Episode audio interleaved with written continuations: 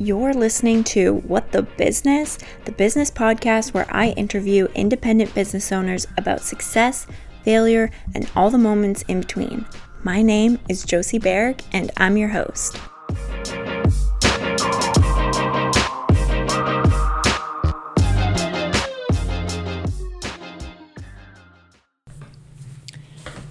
Hello, and welcome to Season 2, Episode 2. We made it, and I am so happy to be here with Natalie Taylor. She is, you'll hear it all. She's incredible. This whole episode is just one quotable, incredible, mind-blowing statement after the other. And she is such a great coach, and some of the pieces of advice I've been thinking about since recording it with her because it just blew my mind. So I really hope you guys enjoy this episode. I do want to touch on her story a bit and thank her so much for opening up and sharing. She has a very long story of many hardships, and I think that her sharing it and opening up is going to be appreciated by you guys all you guys. At the end, I'm going to talk a little bit more about that. I'm going to put some information in the show notes because I think it's really important right now. And listen, and then you'll hear about it at the end if you want. And yeah, so enjoy this episode. Natalie Taylor's incredible, and she is living, walking, breathing proof that, strategy and smart work can get you really far in life. And I think that that's really important right now, because right now is the time to be strategizing and thinking and planning ahead, because as we've seen this year, things don't always go to plan. So enjoy this episode. Please rate, review, comment, download. Make sure you're sharing it amongst your friends if you find this inspiring. And yeah, thank you and enjoy. Just go ahead and you can introduce yourself, talk about what's important to you in your business and your life, your personal life, and what you're doing right now too. Okay. All right. So, just first of all, thank you so much for having me on your podcast. I love what you're doing with your podcast. I love the fact that it's relatable and it's with different persons from different backgrounds and industries with information that we can go ahead and apply to different parts of our lives. So thank you for that. Thanks for being on. There's so many podcasts right now, and I feel like, sometimes it can really trigger imposter syndrome because people are telling you they're finished, polished stuff. So having this podcast, you get a combination of all the things. So really love that. A little bit about me, we were just talking. I'm a mom of 4. 3 of them are still home, 12, 10, and 8. My 21-year-old's moved out. And, I've been a single mom for a long time. So I juggle being a single mom. I work from home. I've been working from home since 2011, I would say, since 2011. And, so when the pandemic happened, it didn't really catch me by surprise. Also, my kids started being homeschooled or virtual schooled. So now I deal with a little bit of that. I'm from Jamaica, Kingston, Jamaica. I've been living in the U.S. since I came here for college. I've lived in Europe. My background is in investment banking and business consultant. And so I've worked anywhere from Credit Suisse to Ernst and Young. And then I went into entrepreneurship because as a mom, and even when I was married, I didn't have the kind of support that I needed. And I felt like it was my career or my kids. And for a while, I kind of went with the career route because that was how I was providing. And then somehow I created an opportunity to choose career the way I saw it fit for my family and built it around my children. So I get now to live a life where my business is built around my children's life and my life. So that's amazing. That's amazing. Charlotte. Nice. Okay. Do you like it there? Of all the places you've lived, do you have a favorite? I would say of all the places I've lived, definitely love the fact that I was born in Jamaica. Charlotte reminds me of living in Jamaica because it's very nature-esque, right? Mm-hmm. I've lived in Asheville, which is about 2 hours away up in the mountains. So Jamaica is mountainous, and then we have beaches, and we have lots and lots of trees and beautiful landscape. So Charlotte is, it's not far from the beach, 25, 30 minutes from the beach, and then 2 hours from the mountains. And, you know, it's the airport is 25 minutes away. So I literally can fly to Montego Bay in 2.5 hours. So I kind of feel like it's the best of all my worlds. Nice. Nice. That's awesome. And what are you doing for work right now? What's leading your business for you? Right. So I'm a transformational coach and a human capital development strategist. So just to break that down and simplify, a transformational coach, people come to me and they're at one point in their life and they're desiring to move to another point. And my job is to figure out where they are, where they want to be, and create a strategy to shift them from one point. Because of my business development background and because of my very strong business background and strategy background, I've been able to help persons achieve transformation, not just in their life, but in their business or in their finances and their relationship.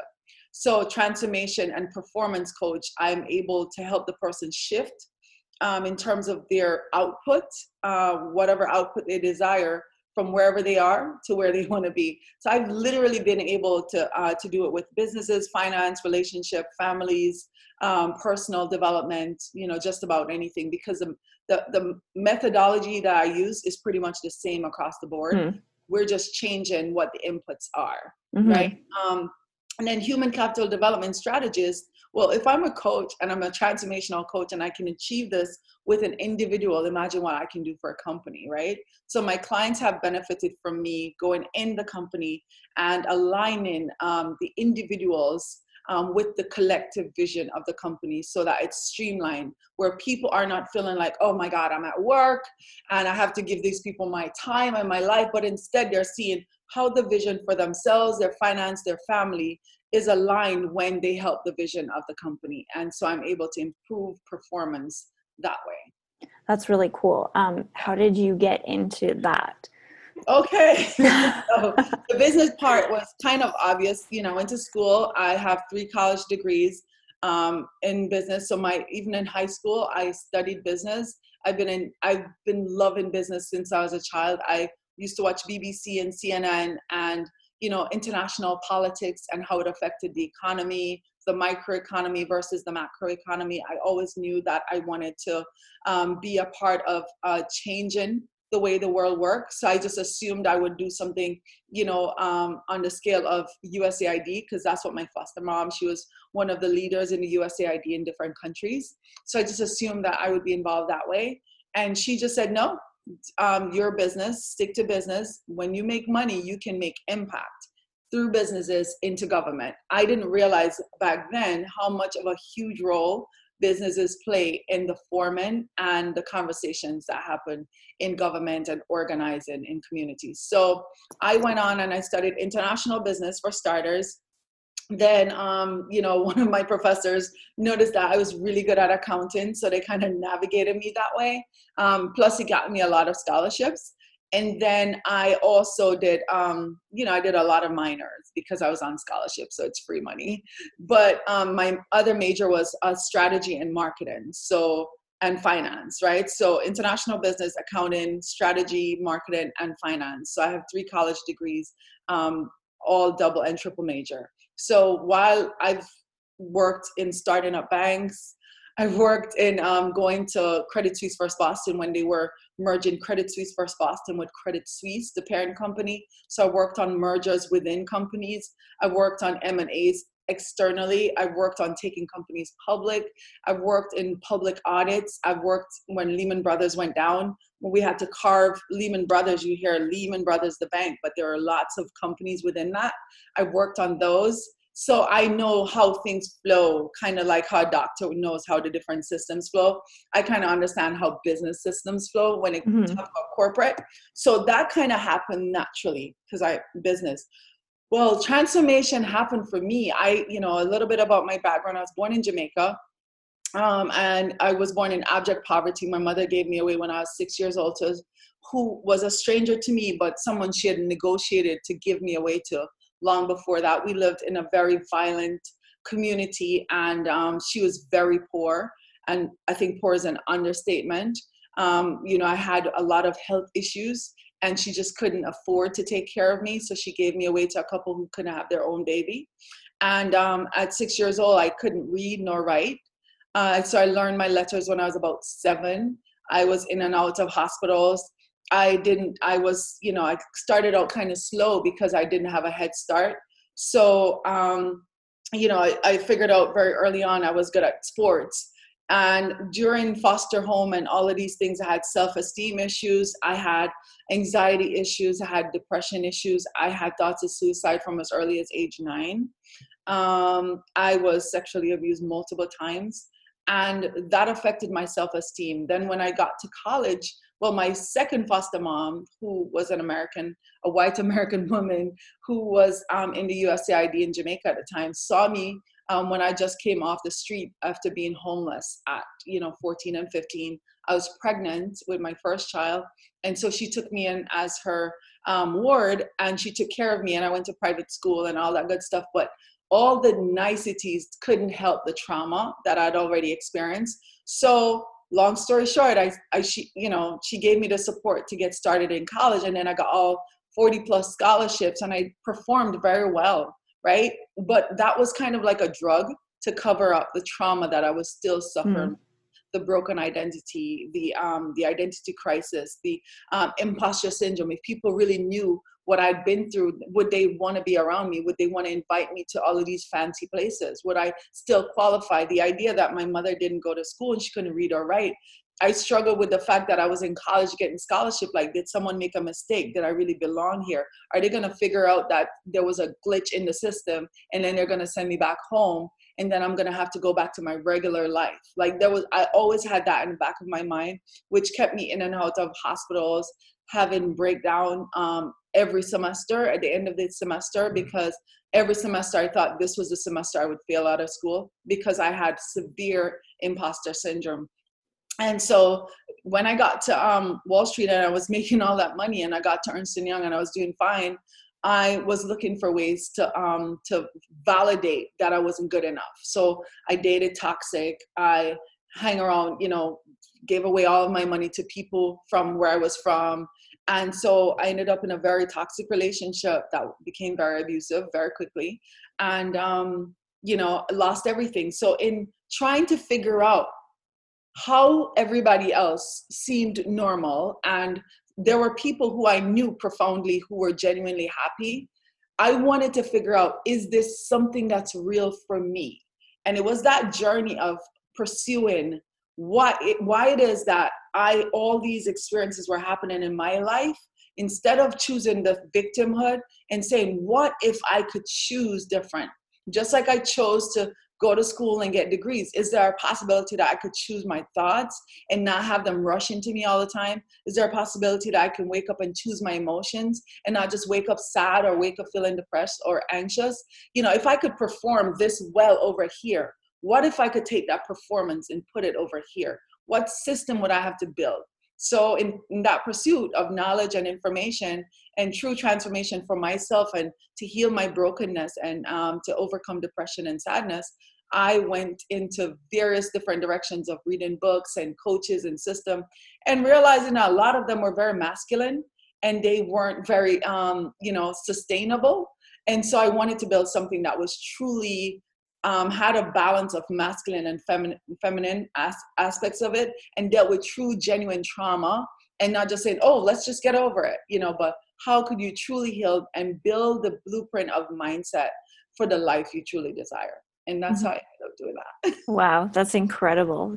It's an incredible story. It seems like you're making up for lost time for sure. Right now, you're everything, every website I went to, everything, I was just like, wow, she's just on fire.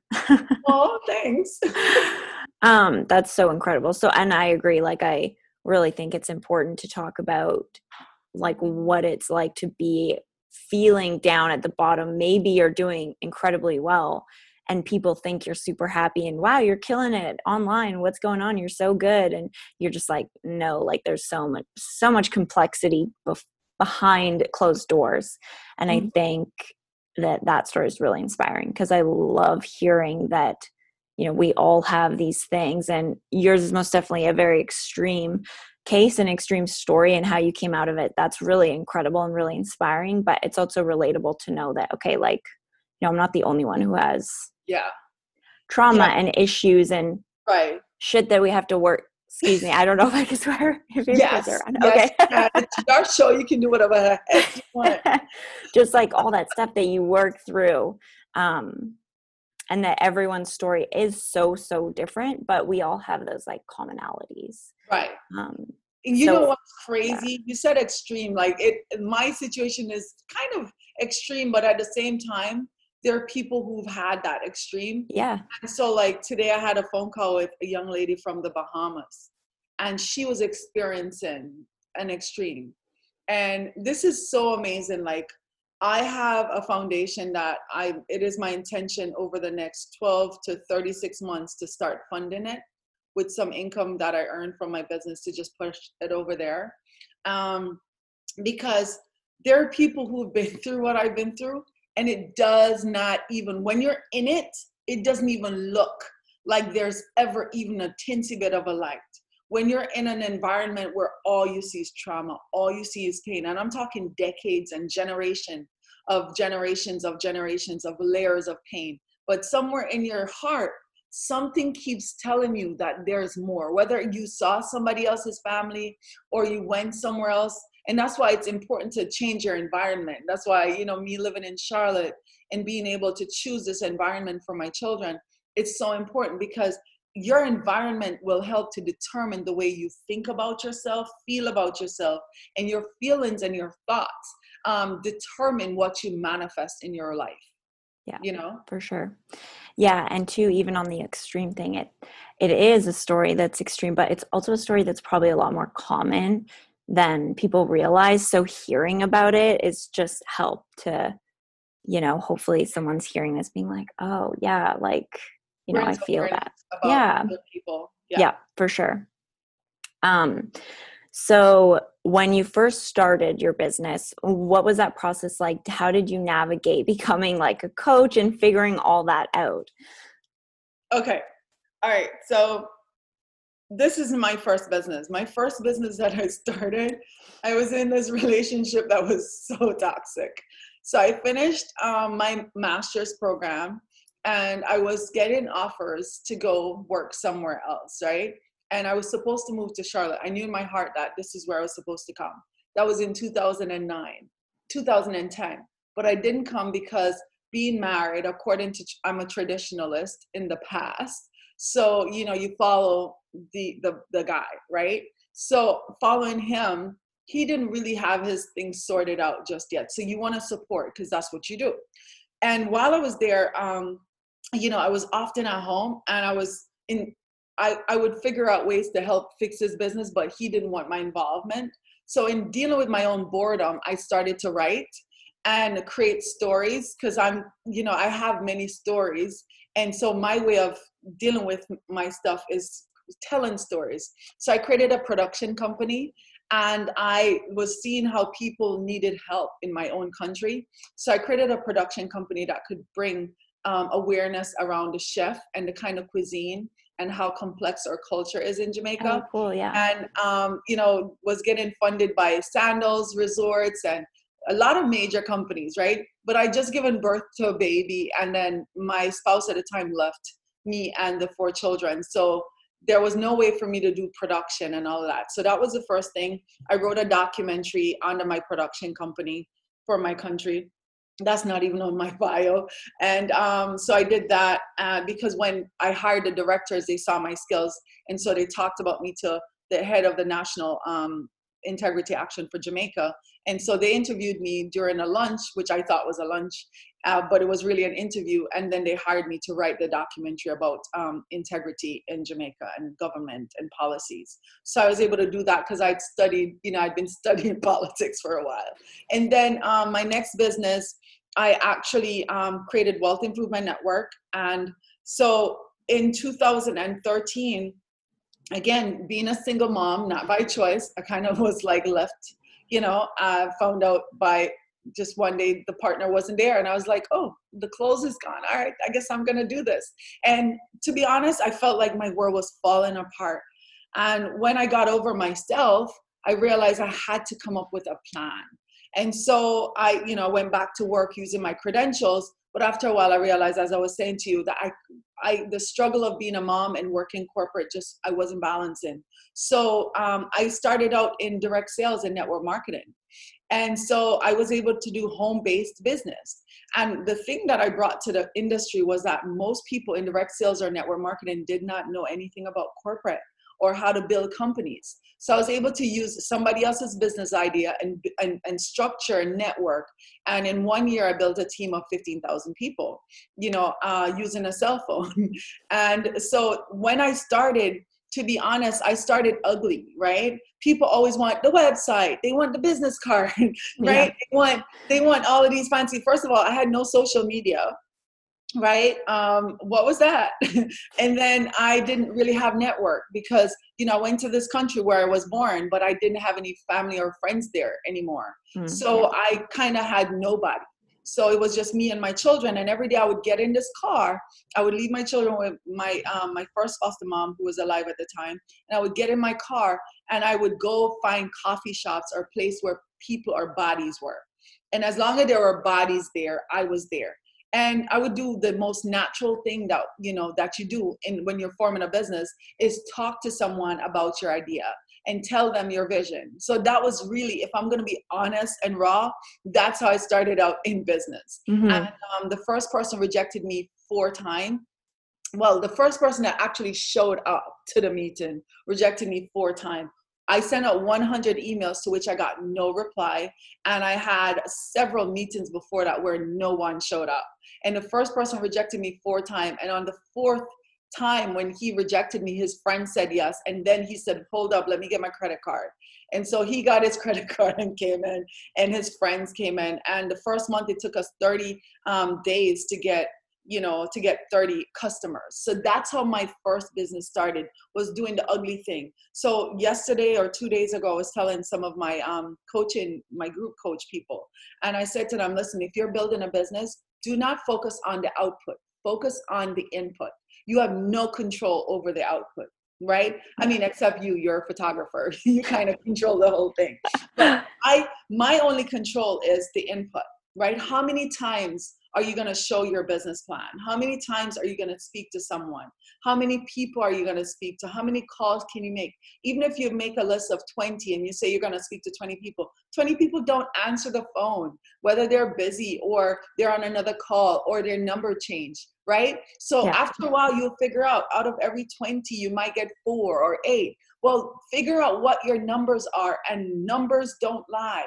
Multiply that. If you can do 4, then do 4 10 times if you need to do that to get to your results. But figure out what it's going to take for you to show up at the base level. Stop trying to get to the top, right? Mm-hmm. You know how to duplicate the bottom, because that's all the steps are, right? Yeah. Steps are just a bunch of the same things over and over and over and over and over. You know, an ocean is just a couple drops of water over and over and over and over and over. And that's how you get an ocean, right? Oh, that's a great metaphor. I think most people are focusing on, oh, I want to have a $100,000 business. No, you build a $100,000 business by making $100 at a time, right? Yeah. Yeah, for sure. I mean, I think that does apply for sure. I always say to people who kind of ask me more questions about what I do that, like, people don't see how many wedding inquiries I get versus how many I book.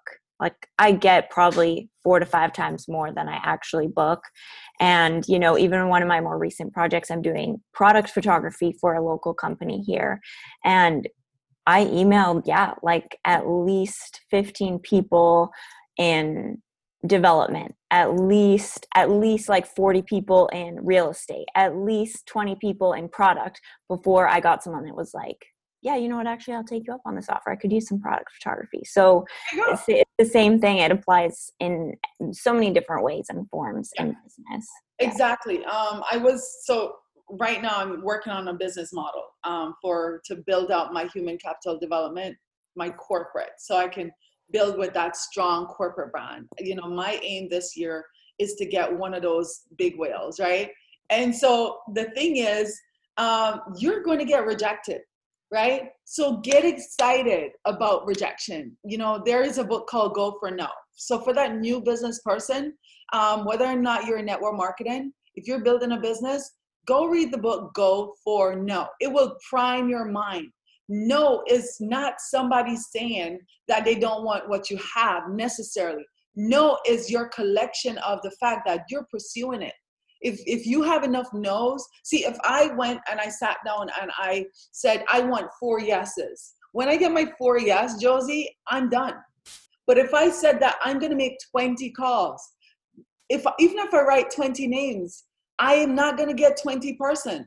I may have to write 4 sets. It might take 100 persons to get 20. Mm-hmm. So you've got to figure out how many times do you have to roll the ball, right? Yeah. Your nose means that you're moving towards your goal. That's really it. Yeah. Yeah, for sure. That's so true. And congratulations on being unstoppable. Honestly, it takes work. It takes a lot of work. This year in particular has been very odd. Has your business been affected by COVID? I mean, I know all of ours really have been, but what's been the effect for you? To be honest, my business has definitely been positively and negatively affected by COVID. So let's start with the negative, right? Because the negative is why it was positively affected as well. So for a while now, I knew that my coaching business, my personal development coaching business, while it's doing 6 figures, I knew that I could do better. I knew that I was capable because my business was super manual, right? It was just me, a one-man shop. You know, my clients get their invoice and they're coming back in and whatnot. And then my corporate side, my human capital development side, that was 6 figure. Again, super manual, right? So multiple 6 figure, but super manual. So I knew I was underperforming. Performance coach was underperforming, right? But that's only because I only started over 3 years ago with nothing. So I was pacing myself. But even in pacing myself, I knew it was time to shake it up. So at the end of last year, I invested some money in hiring some people. I didn't make a move on it. I got so in love with what I was doing with my corporate clients, so focused on what their needs were, and was so deep into it that I got blindsided for my actual coaching, personal development business, right? So as a result of that, while I was making moves, they were kind of like paced slower than they needed to be. As a result of that, when COVID hit, I was not able to take advantage of the benefits of a lot of people being home, a lot of people needing my services, a lot of people needing, I wasn't able to take advantage of anything. So what happened is, you know, my corporate clients that I would travel to, I couldn't travel anymore, right? And so I had to make a decision when they opened back up for flights. I had to make a decision and say, hey, listen, my son has a medical condition. I'm not going to risk my life or his life. And so that contract, multiple 6 figure, was gone, right? However, what that did for me was it put fire on the seats of my pants because I was kind of pacing it slow because, you know, you make that much money. And the truth is I live below my means, so I didn't need it, right? I didn't need all of that money. Which I ended up investing all of it in buying this house and rebuilding and restructuring my business. So the good thing is because of COVID, fire on my pants, I was able to build my business system. I was able to fail several times with several different offers, trying to figure out what would automate because the way you work manual, you know, making a call and sending emails is not the way you work when you're automated. When you have other people interfacing with people for you, when you have ads running out, right? You got to have that messaging down tight. And so COVID allowed me to play around with messaging, play around with doing free stuff and engaging with a lot of people. I was able to build a lot of businesses, doing one-on-one at a cheaper rate, you know, so people could come in and so I could get some, like a lot of success for people and be able to put that on the belt.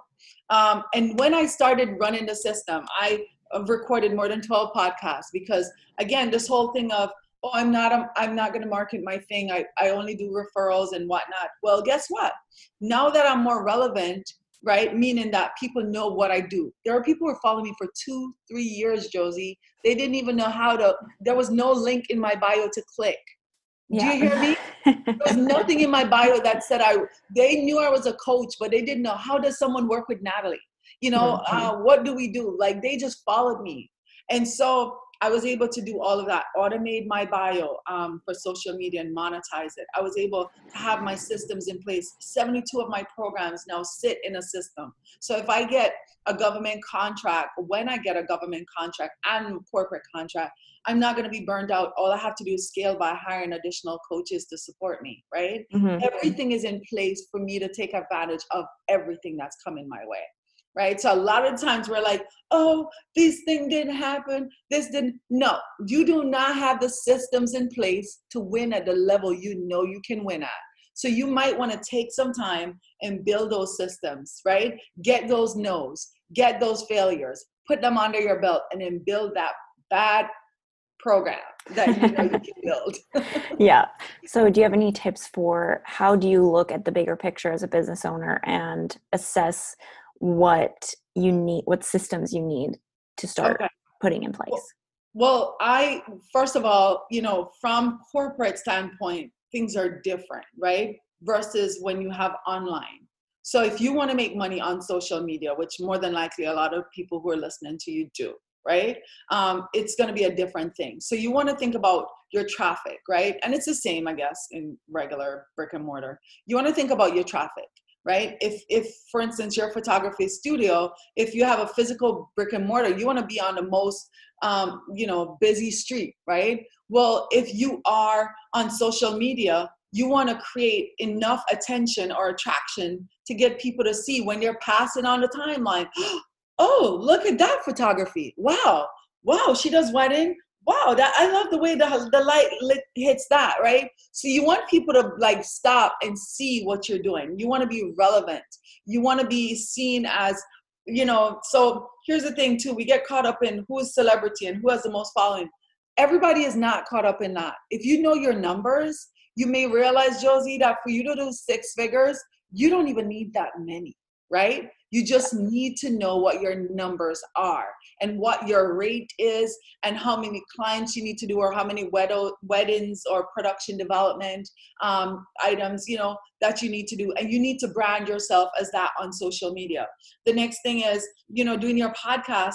Do you have SEO, right? That's the next thing with me. I have so many things out there, but one of my students taught me at the beginning of this month, she's like, you know, her family's in the UK and in Zimbabwe and South Africa, and they were looking for me online, but they couldn't find me because I wasn't properly search engine optimized. Mm-hmm. So it's your brand, your website, your, you know, even if you don't have a website, your landing page, you know, whatever you have on social media, your podcast is on YouTube. You're just bringing it, the same thing that we did over here, we're just bringing it over there and making sure you're search engine optimized, making sure that you got something sitting on everybody's, you know, anybody who has a wedding website, you want to buy your Google positioning that somebody puts in wedding, Josie, right here. Yeah. Oh, you developing a product right here. Look at what I just did. The next thing is too, is stop trying to be relevant just on social media.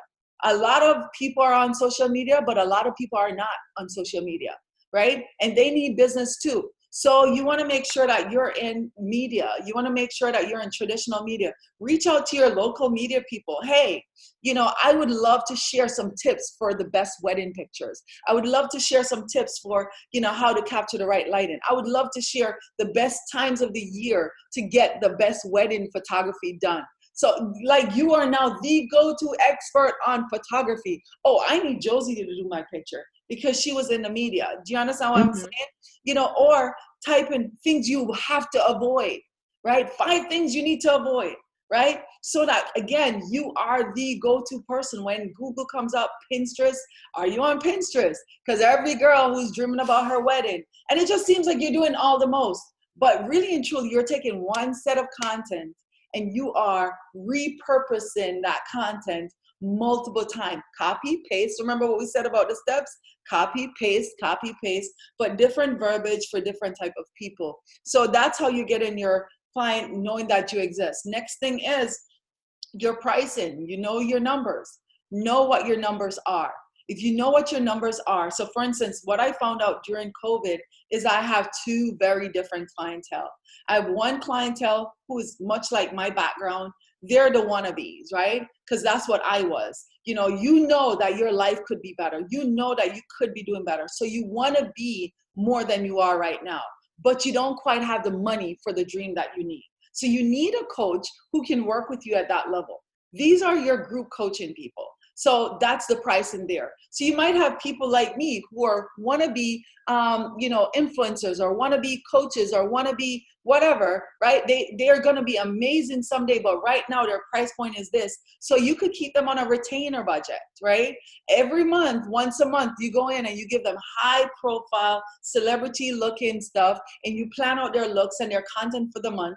And that's it. And this is your price. So that's like religious money coming in every single month. Might not be that big ticket item, but nothing beats predictable, sleeping bag money, right? Yeah. And then the next thing is too, is there, you have a lot of shots that you own. Can you sell those online, right? For a lot of people who need content for their website, content for, for being, an influencer or whatnot. So knowing what your pricings are and knowing what your, because you're, a lot of people think, oh, I want to make this much money. What does it cost for you to survive? What does it cost for you to be free? And what does it cost for you to be independent? Know the difference between those three, and then know what each of them are and know where the money is going to come from. And then just go to work. Just go to work. Yeah. Yeah, that's awesome. So one of my favorite questions is, what's one thing that's leveled up your business, something that's kind of taken it from, 0 to 100? For you, it can be in your own business, or for like maybe you have better things to say as a coach, whatever you feel is appropriate. It's kind of a question to just interpret to see how different people interpret it and what they have to say. Yeah. Oh girl, I've had so many things level up my business. So I'm going to give you general, and then I'm going to give you something super specific. So some general things I have definitely leveled up my business. Why my content, like you can ask me any question almost when it comes to coaching and I'll never be floored. And that's a fact. Why? I read a lot. I study a lot, and I don't just study other people's work. I study my life and I study my clients' life. My clients, I purposefully study my clients, how they move, how they respond, how did the methodology I give them, how did I apply, when did they respond to it? So now I definitely understand messaging. That leveled up my whole life. And when I started shifting and embracing, social media and the fact that, everybody's not going to like your post. Everybody's not going to stop and say hello. Everybody's not going to respond. When I shifted that mindset and just said, I'm here for who's here for me, I started realizing my audience was there the whole time waiting for an opportunity to work with me, but I did not give them an option, right? So that leveled up my business. Another thing that leveled up my business was sharing my knowledge. I never used to share my knowledge before. I used my social media before. It was just lifestyle, just enjoying social media. I was not there trying to prove anything to anybody, right? Just enjoying my kids, encouraging other moms, and, telling people, keep going, and get them excited. Never really shared, my level of, knowledge. And so when I started sharing my knowledge, I started getting requests for articles. I started getting requests for interviews. I started getting podcast opportunities. I started getting, so that's leveled up because I went from just typical stuff to where now I'm, I'm being featured in Fox, CBS, NBC. Just yesterday, I was talking to a friend who she was just throwing out, oh, I think, we could pitch something to Cosmo. We're talking about Forbes in a few months, right? So these are things that really leveled me up, is showing up with what I have and not sitting in the background, playing in the shadows, but knowing that, even if it's 25 persons who are there for me, those are my 25 people. Serve the crap out of it. But the main thing that leveled me up this year, I would say, is owning all of myself. The imposter syndrome is real. It is real. And knowing that where I'm going is not going to happen in 24 months, and just embracing this journey. when I did that, all the things that I just mentioned, I started doing them. I did those things as a result of just showing up and owning that this is Natalie. And Natalie's going to just show up. See, today she have on a sweatshirt. Sometimes she'll do. So I don't have to show up the way people think I should show up. I'm going to show up as me. And so imperfection or not, this is it. Yeah, I love that. And I think that's a really good lesson for this year throughout all this COVID junk. It's just, I think it's made people really realize that like I don't always have to be my perfect self, because obviously there's life is happening and you can't always, you know, be the best that you want to be, whatever that is. You're right. Whether it's like your attire, your hair, or your, superficial like that, or whether it's, you know, more complex. Back to your question too, the way I leveled up this year, I started running like a corporation and not like a single mom running a business. Mm. So I was trained to run like a corporation. I started using my corporate training for myself. The stuff that I was given to my clients, I started using it on myself for myself. So my business in the next 24 months will look ridiculously different, because I'm no longer a single mom running a home-based business. I'm a corporation. And that's how we run. Wow. That's just the way you said that was so boss. What's the one, maybe you just can give one quick tip. What's the difference between those two that you've noticed so far? When you made the decision to level that up, what did you change? Huge difference. So I have been teaching people strategy, how to roll it out, plan for their business. Like all of my clients that are with me right now, in November, all we did was figure out what their vision was for, and then how it was gonna, how this next 12 to 24 months would have to play out for them to get to 10 years. And we put that in a letter, then we break it down into little strategies. And then we broke those down into processes and habits and systems. And then we put that in their calendar. I did that for myself. Right? So when you look at my calendar, you're literally seeing, and I can show you when we're done on here, you're literally seeing my entire vision board on my calendar. You see my fit and health. You see my family, my faith. You see my money. You see my business. You see my investment stuff moving, right? Some of them will be fruits and some of them will actually be seed and work and growth, right? So I'm doing that for myself. Secondly, knowing that I can't be everything to myself and outsourcing, right? And negotiating at the level, okay? Knowing that some people want a seat at the table or they want a piece of the pie. And so I would rather give a piece of a pie away than try to pay someone for something. So you know what? You're gonna get me this pie, you deserve a piece of the pie, and negotiate that rate with them. That's what corporate does, right? Yeah. Versus a single mom who has a home-based business is penny pinching. Okay, when I make this money, I'll be able to hire this person. When I make this money, I'll be able to hire this person. No, we're building things and I'm giving shares. Yeah. Yeah, that's so true. Yeah, that's absolutely a different way of looking at it that you don't see very often. So with all that being said,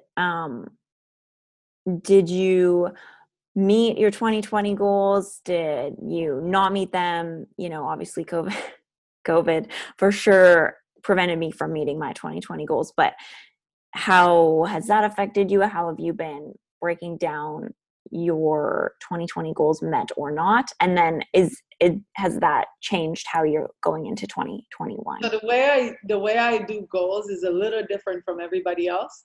So first of all, my word for 2020 was surrender, right? And definitely lived out surrender this year. I have my company, so I'm Jamaican. My company that I started 3 years ago filed for me as the one of the executives of the company. And we were able to accomplish that. That was a 2020 goal. I was able to do something legally that was needed to be done for years, and that was cleared. And that will, the final paperwork will be done by the 14th, which is next week, Monday. That's a 2020 goal. I bought this dream house. This house is almost 5,000 square foot. a dream closet, dream everything in there, and I'm going to make it more customized for myself. That was a 2020 goal. I actually did it in half, in 6 months shorter than I had planned out, you know, and I was able to do it with less money because of COVID, right? I was able to take advantage of stuff because of COVID. COVID actually accelerated my stuff for me. So what COVID taught me also, on a side note, is that those who were prepared with systems and finances were able to take advantage of a lot of things. So that's why we have to be systematic and strategic, because all crap will happen. Things will fall apart.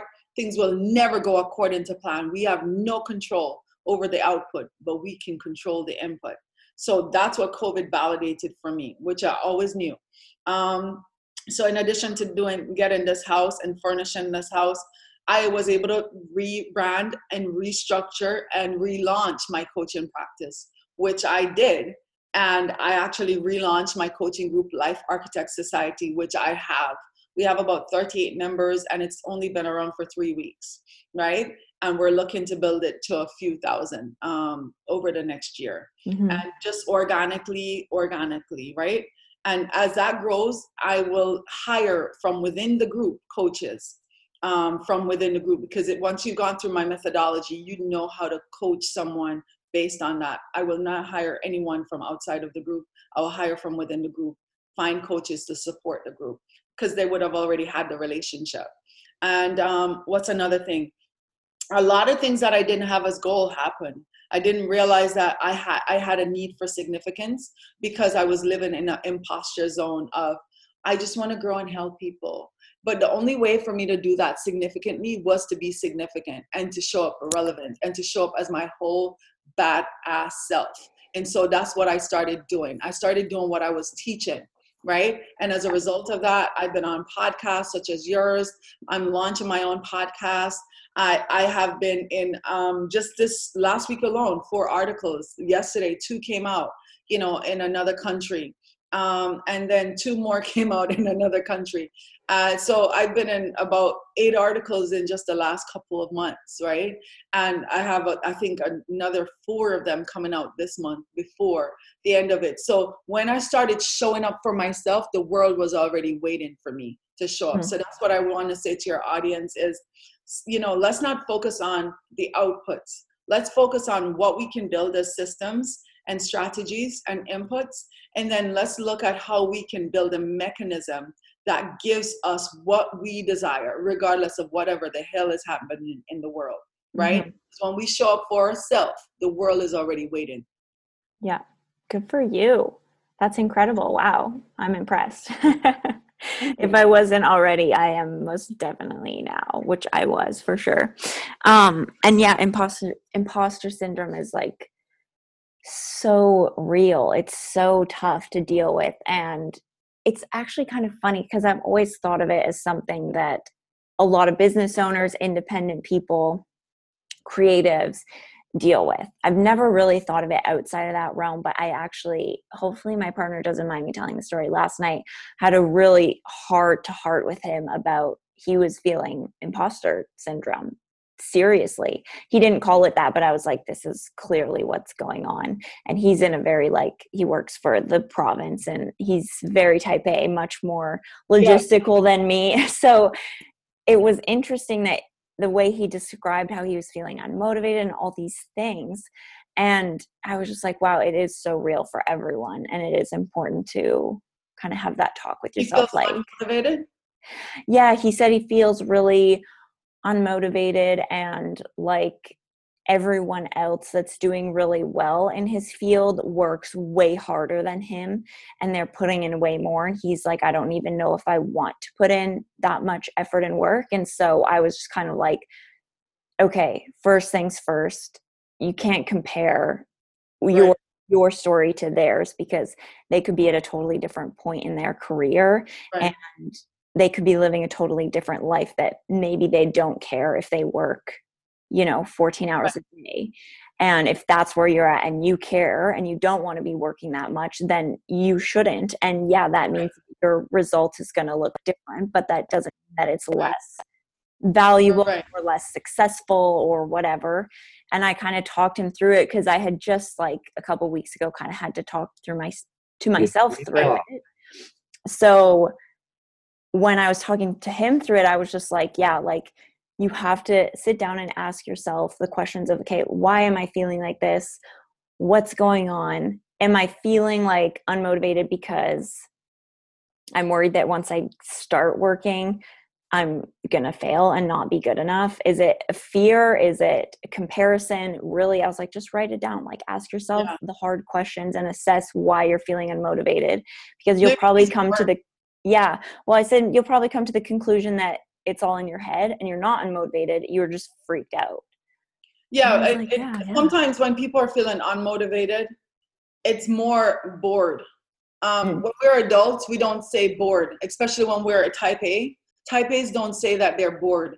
They just say they're unmotivated because it was automatic for them to do something. And all of a sudden the automation in them to want to be there and want to show up, it's kind of gone. So it's like they're bored. So he just needs to reconnect to why he's there.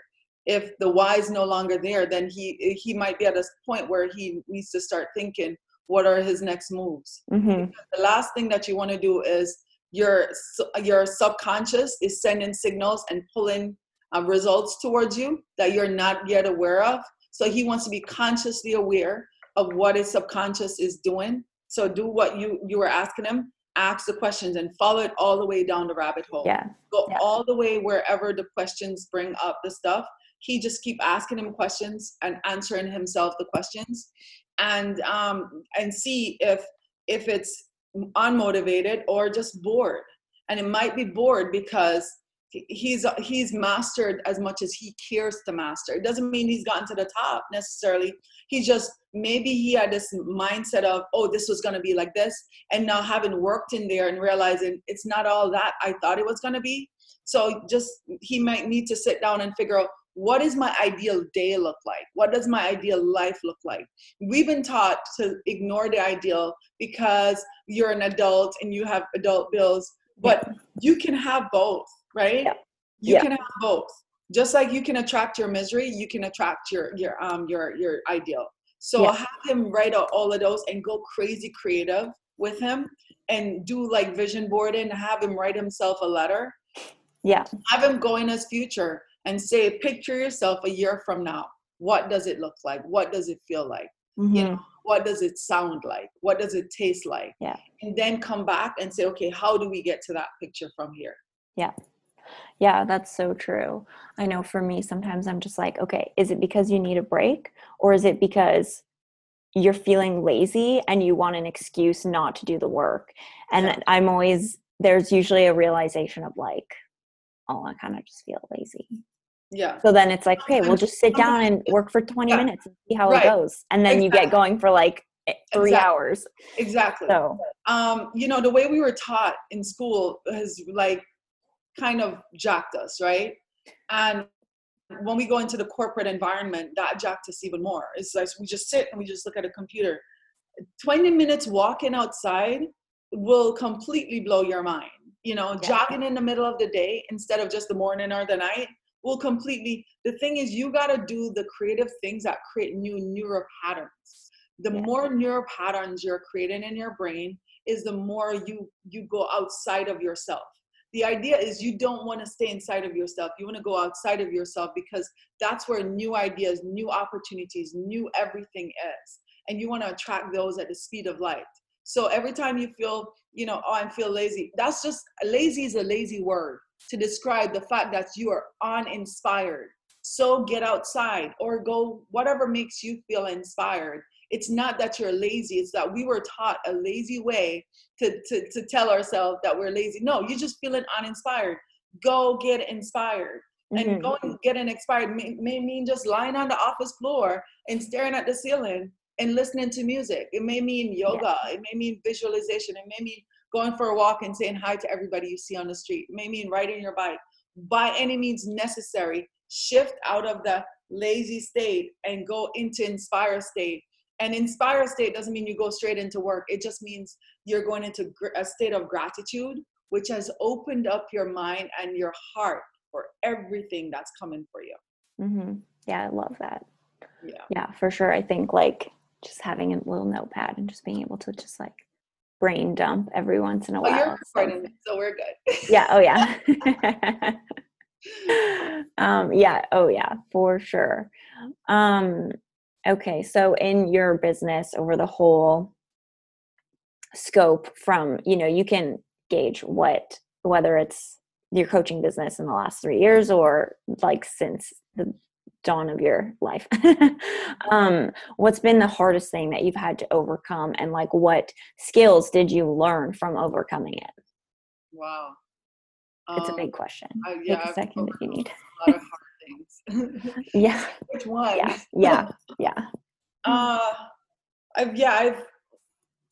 My business, you know, starting as a single mom has kind of informed the way I did my business when I started. 3 years ago, when I came back to the United States with my children, I didn't have money. I didn't have credit, you know. So I went into getting a job, you know, one of those jobs where you have to earn your own money. They just take out money out of whatever you earn. So I sold insurance. And, you know, right as I started, I was very successful. Within the first month, I broke the records. And then I caught double pneumonia. And then I had to take a long break. So then I registered my company and I got my own insurance, my business license. And so I started making all the money, right? Instead of paying it out to another company. So that's how I started doing that. And then I wasn't well. And then my son was diagnosed, formally diagnosed with thalassemia. And he almost had a cardiac arrest at 6 years old.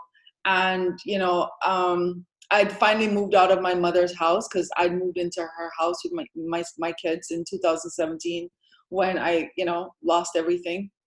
And so finally moved on my own in 2018. My son is diagnosed. I have a brand new business. Well, I can't sell insurance anymore. So I kind of have to pivot again. And in the middle of pivoting, I'm hearing, because I'm a Christian, it's time for you to do a conference using coaching. And imposter syndrome shows up in the form that I started hiring all the other persons to come and coach because they had a good marriage, so they could speak on that. This person had millions of dollars. So I was, you know, hiding behind the shame of my loss and my failure. And what I learned from that hard lesson was ain't nobody was buying no ticket to come see those people. They were buying a ticket to come and hear me. And I gave them everybody else except me. And I almost lost my opportunity to launch my business in 2019. But after seeing what went on at the conference was not what I saw in my vision, I gave them a free day of me.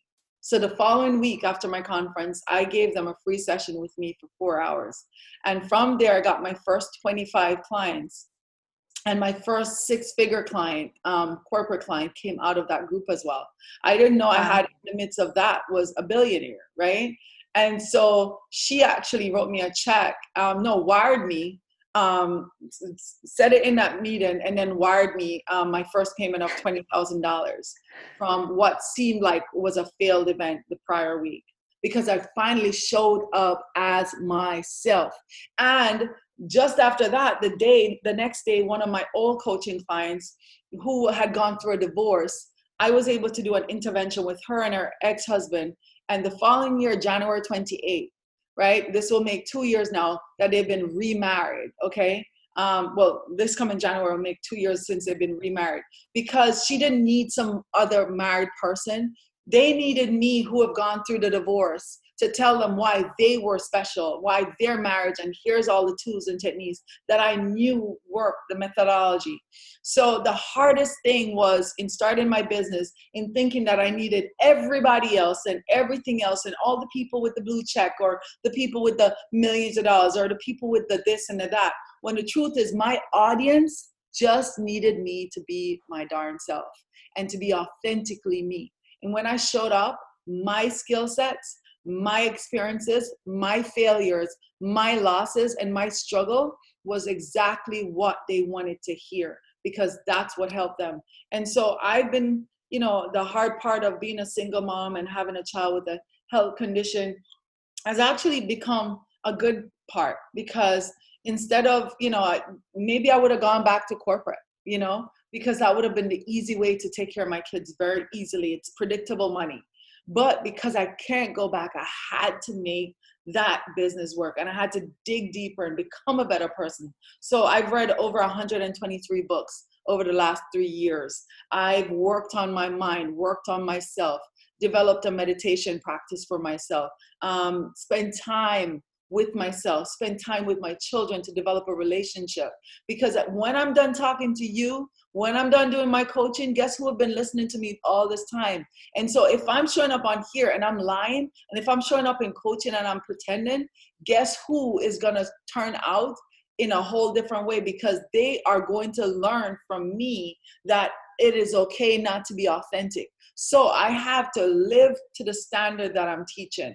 And that standard has kept me growing at another level, my business leveling up. When I launched this Life Architect Society almost 4 weeks ago, I literally started teaching them techniques that I've been applying along the way. And I've seen in the last 4 weeks where I'm now open to do things that I didn't think was going to be possible in the next 12 months. I'm open to do them in the next 2 to 3 months, okay? And that's because I'm holding myself accountable. So the hard things have become the good things. You know, they've become the repositioning for the good foundation that I needed to show up and to stand strong and be my whole self.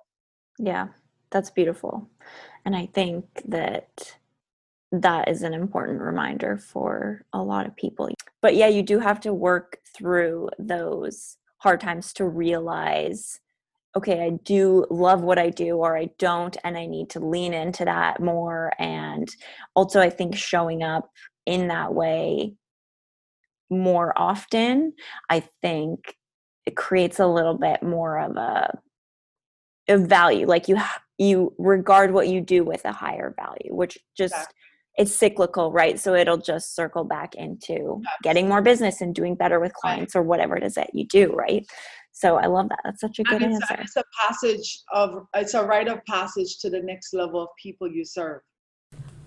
Okay, so thank you so much for listening to the full episode. It is incredible. Thank you, Natalie Taylor, again for sharing your story and for sharing your wisdom. Wow. Honestly, so many solid pieces of advice and takeaway from this episode. I hope you guys had your notepad out and you were writing some thoughts, and you continue to write thoughts after this episode as you think through everything that we discussed. I honestly felt so like dumbfounded by some of her answers that I couldn't even respond properly because I was just like, whoa, processing. This is incredible. So I said I love that a lot, but, you know, I do. I love everything she said. I also wanted to touch on just some things she talked about in her story, some traumas. If you are in any kind of state where you are feeling depressed, you have anxiety, you're experiencing or going through or have been through trauma, thoughts of suicide, if you are in an abusive relationship or anything like that, you having imposter syndrome, please reach out to loved ones in your circle.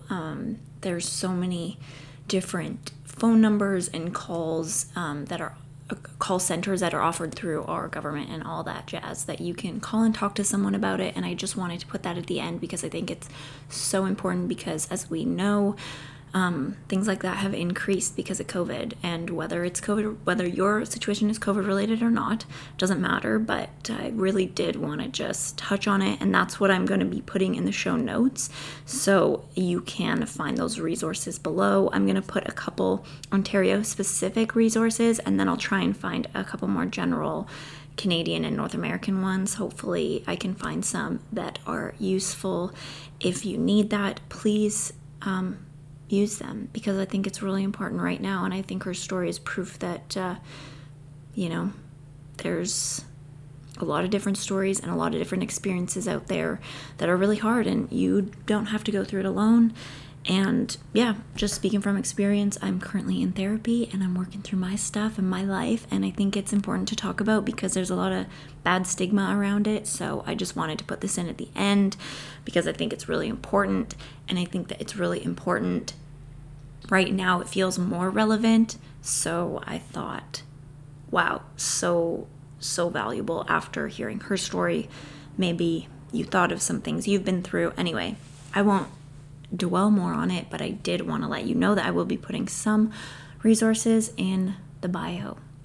And that's all I'm going to talk about today, but I did want to touch on as well, I have officially started a Patreon, and it's not a big fancy Patreon, and I decided to do it after I recorded Natalie's interview, so it will be much more relevant going forward. But I did leave out a couple of our last few conversation notes and pieces from this episode that you're listening to right now.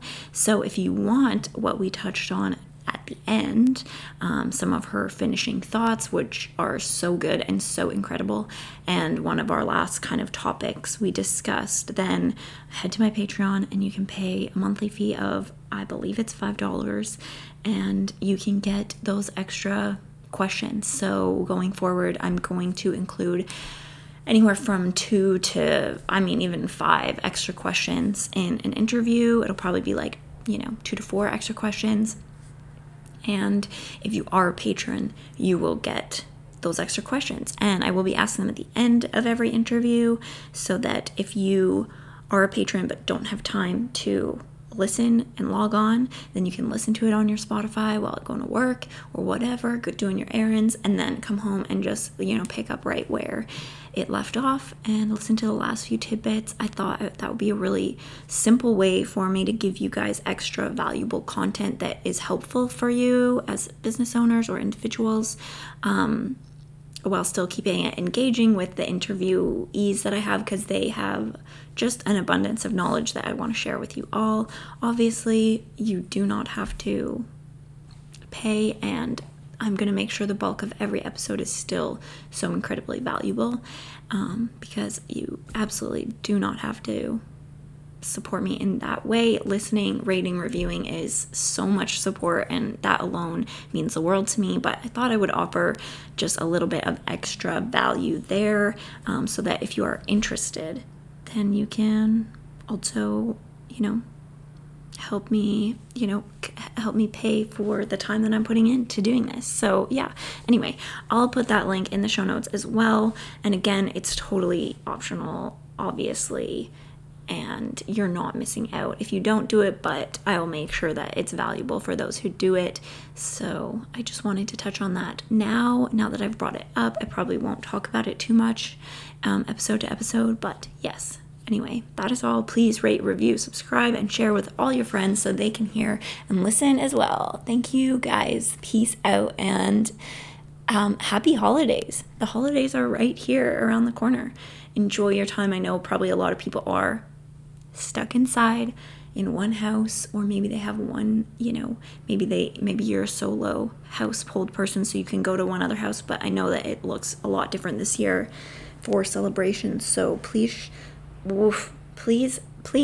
make sure that you are, calling your loved ones and telling them you love them and that you appreciate them, and enjoying your solo time or your, partner time or your family time, whatever household situation you've got. I know it sucks, but it is the way it is, and let's get through it together. So enjoy it. Take a bath, read a book, chill out, watch some movies, eat some popcorn, drink some eggnog, get day drunk with your family while doing a puzzle. I don't know. Do you, but enjoy your holidays, whatever you end up doing. Okay, bye. Thanks for listening in. Remember to check us out on Instagram at What the Business Podcast. See you at the next episode.